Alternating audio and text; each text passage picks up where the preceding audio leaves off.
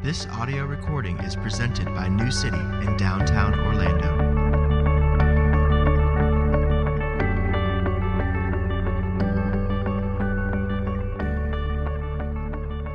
Galatians 1 8 through 12 says this But even if we or an angel from heaven should preach to you a gospel contrary to the one we preach to you, let him be accursed. As we have said before, so now I say again if anyone is preaching to you a gospel contrary to the one you received, let him be accursed. For am I now seeking the approval of man or of God? Or am I trying to please man? If I were still trying to please man, I would not be a servant of Christ. For I would have you know, brothers, that the gospel that was preached by me is not man's gospel. For I did not receive it from any man, nor was I taught it, but I received it through a revelation of Jesus Christ. This is God's word. You may be, you may be seated.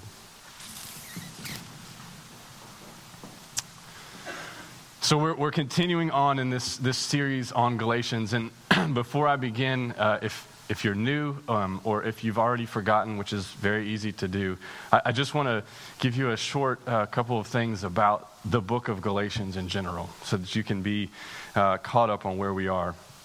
Galatians was, was simply a, a letter written by the Apostle Paul to Christians. Now, um, the theme of the book is the gospel. Uh, you just heard it four times in our five short verses. That word gospel came up. Gospel, gospel. That's, that's central to this book. And so the fact that a letter uh, would be written to Christians with the gospel as its theme uh, tells us something.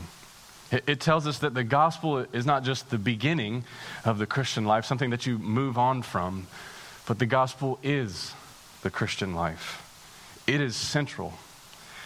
And so, if the gospel is, is central, um, our passage tonight, I believe, asks us this question On what authority do you found your entire life? On, on what basis do you make every decision uh, that, you, that you make in your life? Now, this is a question of epistemology. Okay, I just got you there, right? What, what in the world is an epistemology? All right. Um, now, it sounds like a seminary word, um, one in which you would say, okay, uh, I'm done. I'm not paying attention to you anymore because I, I don't think this has anything to do with me. What I would tell you right now is that you're dead wrong. It has everything uh, to do with you. Um, because an epistemology answers this question How do I know things?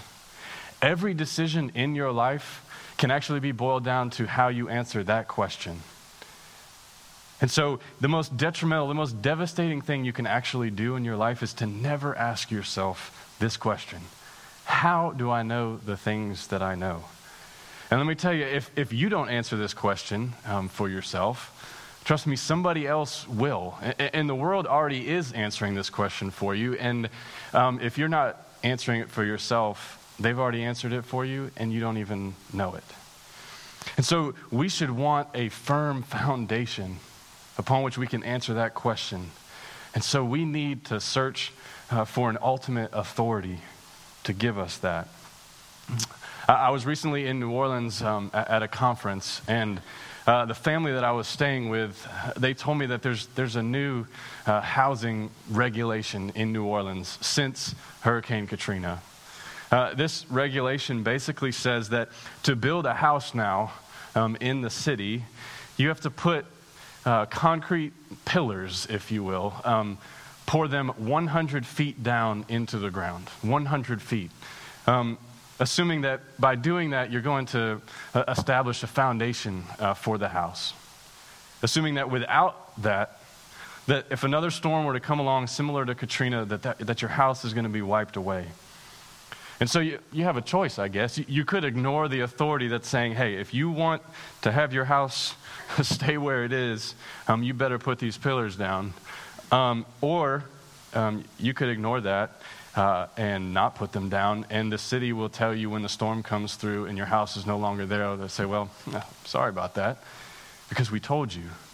And even Jesus tells us what happens to houses that are built on sand and not on the rock. They're washed away. And so answering this question is really important. And so I, am going to show all my cards up front. And, and, as believers, we have the privilege that we don't have anything uh, to hide. Uh, that's because we, we have the winning hand. We have the royal flush. So we don't need to wait and see what everybody else has got. We can show our hand. Um, and that's because our uh, epistemology as believers, the, how we know what we know, it's, it's really simple. It's this right here it's the Bible, it's Scripture. Uh, the Word of God. And, and in this passage, we're going to find that Paul is going to tell us uh, the same thing. He's going to tell us how he came to know things. Paul's going to tell us here's how I came to know the gospel. And we'll find that what Paul gives us through Scripture that we now have is our ultimate authority. And, and because of that, uh, we need to receive it as our ultimate authority. So, the, the outline for, for tonight is, is pretty simple. Uh, first, identifying false authorities. And second, identifying the ultimate authority and third, receiving that authority. So, first, identifying false authorities.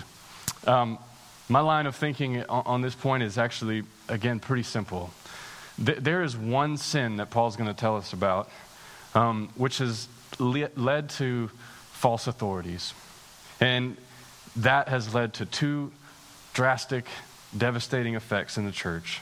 So, again, one sin has led to false authorities, and those have had drastic effects on the church. If you look at verse 8, Paul opens the door um, on the identity of those false authorities. He says this But even if we or an angel from heaven should preach to you a gospel contrary to the one we preach to you, let him be accursed.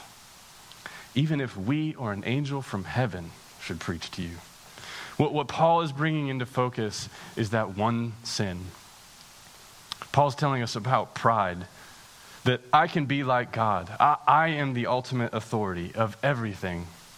Pride says, I can figure the world out uh, without God telling me anything about it. Pride gets us to ask, How do you know what you know?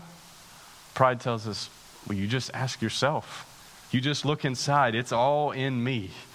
Listen, this type of thinking is, is everywhere. I, I was listening to the news um, just the other night, and a certain actress was, was telling us about how terrible it is to be a young person today growing up. Uh, and her conclusion in all of that was to say, after all, our emotional life is what guides us. My first thought was, please tell young people that there's something besides their emotional life um, that guides them. Um, but right after that, I recognized that that's what I do too, though. That I set myself up as the ultimate authority in my life. That's what we do. So the one sin is our pride, and, and this leads to the false authority. And the false authority is me.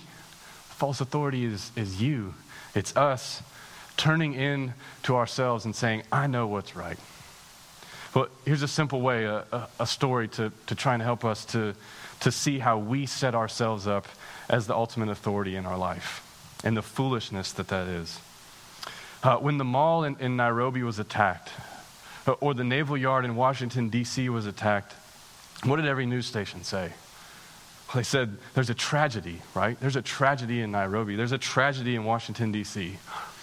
Now, if you were to ask um, the news people, I'm sorry, I don't understand, why, why is this a tragedy?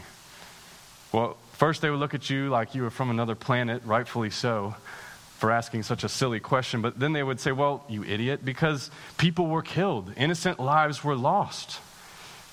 And then if you were still so stubborn as to say, Well, how do you know that people being killed is bad, is evil? Well, at this point, of course, they would assume you have a, a screw loose, but they would say, Well, because you just know. That's terrible. When you hear that, you just know this is bad. And so, listen, I agree. Uh, those were tragedies. That's not what I'm trying to say. The question is how do we know um, that these things are bad, that these things are evil? The world says this. My feelings tell me that. I get to tell you that. And at some point, I just know what's right and what's wrong. My appeal is myself and what I have inside of me. Well, you know what happens next, right? What do we do when we disagree? well, we both appeal to the same thing, and then we end up having to say, hey, my feelings, my emotions, my thoughts, my experiences, they're better than yours. Uh, and so I guess we'll just have to agree to disagree and go our separate ways. But at the end of the day, when you set yourself up as the ultimate authority, you have no basis to even say that killing someone is wrong, other than the fact that you just know that it just is wrong. No one wants to admit that, though, right? Why? Well, because if I admit that, I expose that my authority is ridiculous. It's weak, it's really kind of idiotic. But not only that, if I set myself up as the ultimate authority, I'm, I'm really, uh, that's a religious belief that requires immense faith to exercise. And here's the sad part where does all of that I am my own kind of God lead you? Well, it leads you to a place where everything is basically meaningless. We end up putting our faith in ideas, things like goodness and justice and love, and we hope, just hope, that we can put some kind of meaning in those words, or maybe that those words will put some meaning into us. So, what I hope you see is that these authorities that the world is so sure of are completely false. They're, they're as ridiculous as telling the owner of, of that house in New Orleans that, oh, yeah, yeah, hey, we poured the concrete for those pillars. Don't you worry about it. Uh, but in reality, there's nothing there. And you live your life assuming, hey, there's something there. i have got, I've got a grounding, and there's, but there's nothing there. It was a lie. And when that storm comes, trust me, the house will most certainly be washed away. And so we have the one sin of pride uh, that leads to this false authority, which is me and, and you. And now there's two uh, effects that this has on the church. If you look back again at verse 8, Paul says, Even if we or an angel of heaven should preach to you a gospel contrary to the one we preach to you, let him be accursed. All right, so let's talk about this angel of heaven first. If your authority for how you know everything that you know is well, I've had an experience with God and I now base everything on that experience. Paul seriously cautions us against that in this passage. He basically says if you've had this uh, experience with an angel, let's say, verified by friends and, and even strangers, they, they touched the angel, they, they saw him, they heard him, and the angel comes to you and he says, Hey, hey, I've got a gospel for you. Here's the gospel. The gospel is uh, you obey God and, and then he loves you. Paul tells us that you can tell that angel to go on somewhere else. Paul tells us you can tell that angel to go to hell. In essence, Paul is telling us that that experience of even an angel coming to you, that experience of God in your mind visiting you, means nothing.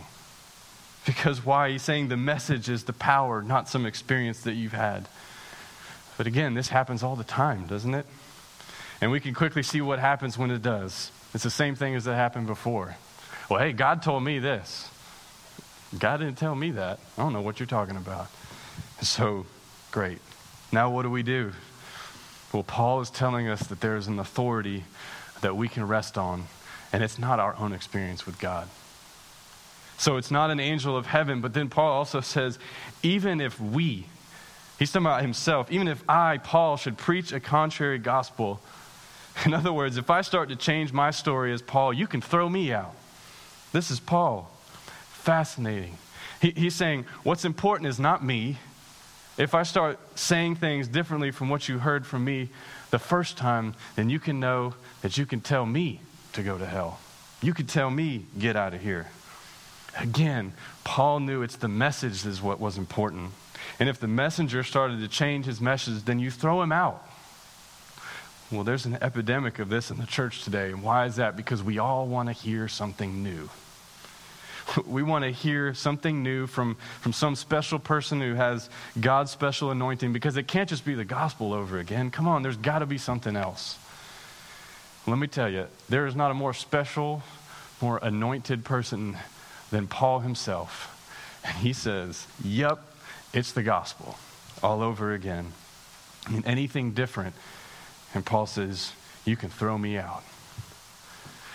So we have one sin that of pride that leads to this false authority, which is me, setting myself up as, as the ultimate authority in my life. And it leads to us uh, trusting that we can have an experience with God and that that be the ultimate authority, or that we want to hear something new uh, from uh, some special person uh, so that we don't hear just the gospel again because we want to hear something new. And so there's the identity of the false authority. Uh, but second, now we have to identify the ultimate authority. So the second point, identifying the ultimate authority. All I want to do here is, is for us to see that, that the revelation um, that Paul received from, from Jesus is now the ultimate authority that we have in Scripture. That's all I want us to see. So, so look at verses 11 and 12. Paul says this For I would have you know, brothers, that the gospel that was preached by me is not man's gospel. For I did not receive from any man, nor was I taught it, but I received it through a revelation of Jesus Christ. So Paul received the gospel from a revelation of Jesus. Well, what, what is a revelation? Sounds kind of fancy, not a word that we use very often, but it, it, simply means this it, it, comes from a word that, that means to, to lay bare, to, to disclose truth, to instruct, to communicate information, to make something known that before this was not known. And simply, it can mean to appear. So, in other words, the living, resurrected Jesus spent time with Paul, giving him the gospel. Jesus communicated in words the gospel to Paul, and he showed him the gospel. And because of that, Paul now has the ultimate authority in the gospel. And he's resting on that. He's not resting on any other man, he's not resting on tradition, and he's not resting on himself. And what is the content of this gospel? Well, if you were here last week, um, Ted preached about it, and it comes in verse 6. It says, God called you in the grace of Christ. That's the gospel. God initiated, He set His love upon His people, and then He secured that love by sending Christ, who gave Himself on behalf of our sins. That's the content of the gospel, and it's that message that Paul heard from Jesus in verse 12. Now, it's also important that we know that Paul identified himself as an apostle. That's, that's an important distinction. But Paul is unique. He, he's not like you and me. He was an apostle with, with a capital A, if you will. The early church had these kinds of apostles. We, we don't have this anymore. So, what is that? What, what was an apostle? What was Paul's role? Well, it was someone who was personally trained by Jesus. It was someone who was an eyewitness to the resurrected Christ and whose words were, were um, authenticated by signs and wonders. In other words, not you or me. Paul's role was special because he was an eyewitness to Jesus. And because of that role, he gave us, recorded for us, the gospel in a book like Galatians. Now, if you know the story of Paul, you know that his beginning uh, uh in the gospel was, was not a really very nice, gentle story. Um, his beginning in the gospel was, was being knocked on his backside uh, while on the road to Damascus, where Jesus appeared to him and said, Saul, Saul, why are you persecuting me? And so Jesus renders Paul blind and helpless, uh, also that Jesus could then take hold of this man who was persecuting the church uh, and turn him uh, into the man who would then be held in chains for proclaiming that same gospel. And so you see, even here in our passage, Paul makes no mention of any of that. And why is that? Because he didn't care about the experience, he cared about the message. The message was what was important to Paul because he had been entrusted to give that message that God called us as sinners in the grace of Christ. And so it's important that you and I recognize that we don't try to have the same experience that Paul did. I know many people um, who are held in bondage uh, because they are waiting to have that road to Damascus experience. Uh, and when they don't, they assume, man, I need more faith, or man, there's unconfessed sin in my life, or, or, or whatever thought they have. In case you weren't, weren't checking, Paul didn't have a lick of faith when he was knocked down on the road to Damascus. Uh, he was persecuting the church, he was killing people, he was filled with sin, and yet what? Jesus called him. So, why do we want that Damascus experience? Why do we want that? Well, because it goes back to the first point. We want some kind of authority in our life that can come from within ourselves, right?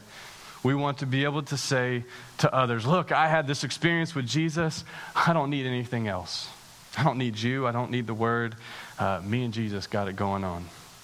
And so Paul's telling us you can't set yourself up as that ultimate judge. So now, though, if Jesus doesn't come personally knock us off our horse and teach us the gospel, how do we get that message? Well, Paul did this really unique thing. He took a pen and some paper and he wrote the gospel down for us. And it's what we have in books like Galatians that we're going through right now. Uh, but there was something significant that happened with Paul.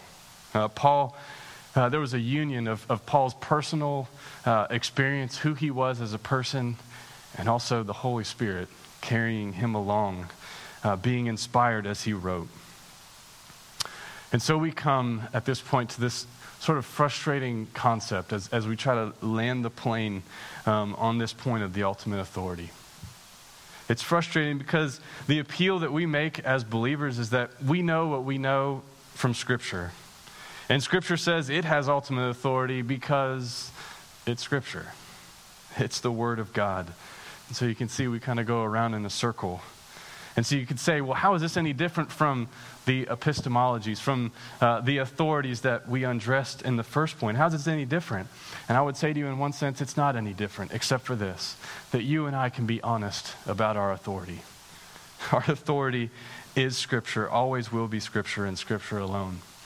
But here's the other difference. When I pose the question, how do you know that killing someone is, is evil, is bad?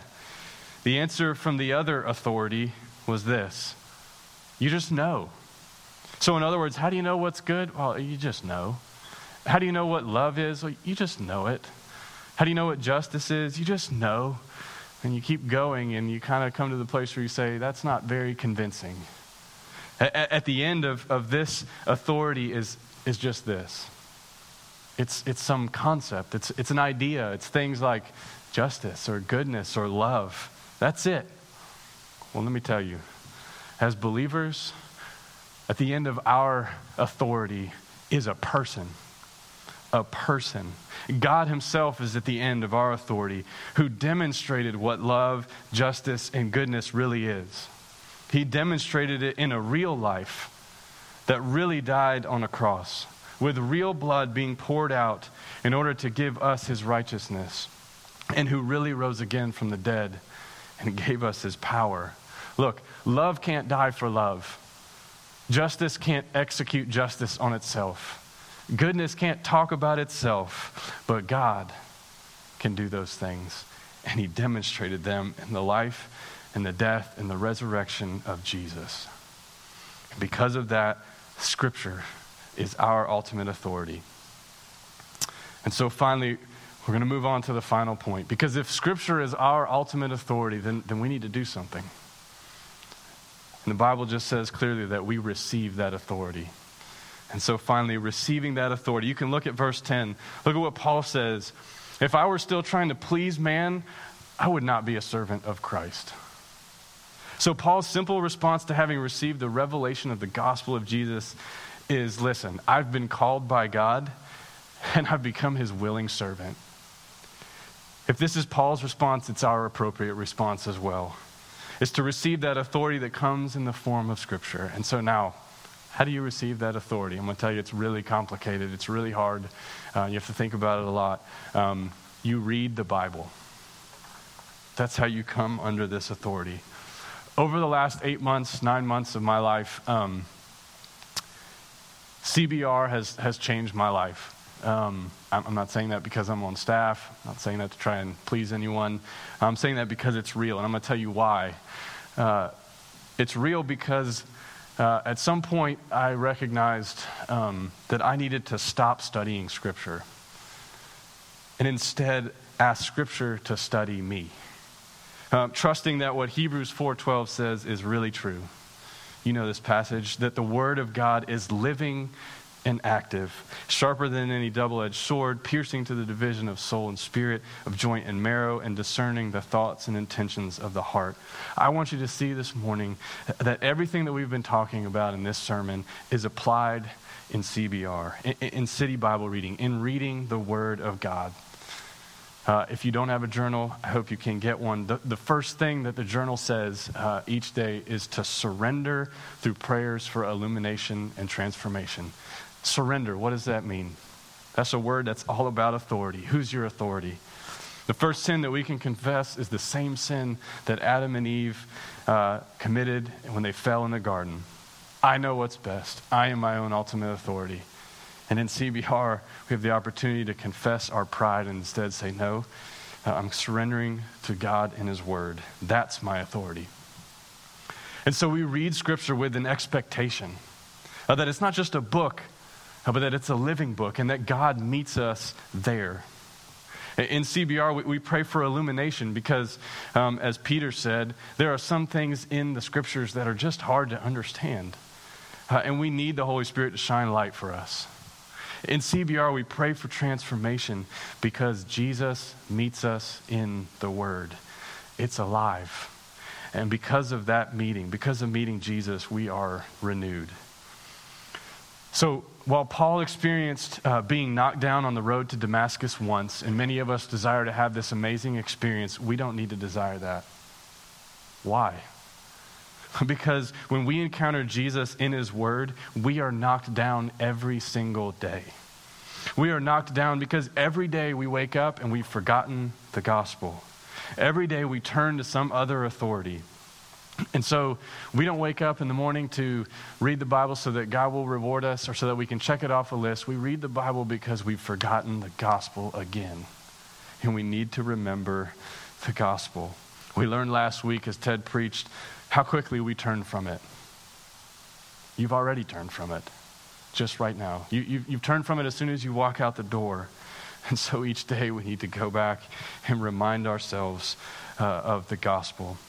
And so when we ask Scripture to study us, uh, rather than us studying Scripture, here's what happens uh, we become like Paul. Paul knew a lot of things about Jesus while he was persecuting the church. It's not that he had never heard of him before, that's why he's persecuting the church. Um, but the fullness of who Jesus was and what he had done for Paul was still hidden from him. That is, until Jesus was revealed to him, and that's what happens for us in Scripture. We see Jesus. Many of us are trapped uh, in this, this knowledge vacuum. If I can just know more about Jesus, my life will be changed. That was me. My prayer is this, though that we would see Jesus in His Word, to see him as the really risen and exalted one, full of majesty and power, full of incomprehensible love that we sing about. Love so marvelous that it seeks me out and finds me one of the most ruthless foes who's opposed to him, like Paul. And that we would turn to him, and that we would see Christ as victorious, full of mercy and grace, reaching out his arms to us in the Word. So, in conclusion, I'll just ask you, what, what, are, what are you founding your life on? Uh, you could be founding your life um, like that New Orleans house with no pillars and waiting to be washed away by the next storm. Um, or uh, you could be founding your life on uh, pillars that reach down 100 feet into the ground, securing you to a foundation. And so you have to ask yourself who is your ultimate authority? Scripture is our authority because in it we meet the risen Lord Jesus who calls us in his grace. Our last uh, song tonight begins this way How firm a foundation, you saints of the Lord, is laid for your faith in his excellent word. What more can he say than to you he has said, to you who for refuge to Jesus have fled? Let's pray. Heavenly Father, we thank you for your word um, that you have given to us, that is living and active, that is sharper than any double edged sword, that is piercing uh, to the division of soul and spirit, of joints and marrow, and that is discerning our thoughts and intentions of our heart. Would you expose our hearts tonight? Uh, would you quickly show us how we have made someone else or something else our authority every day? And would you change our hearts uh, to not set up ourselves as that authority, but to surrender to you in your word? Jesus, thank you for the message of the gospel uh, that says you have called us as sinners in your grace, that you lived perfectly for us, and that you died for us, and that you rose again to give us power. It's in your name that we pray. Amen.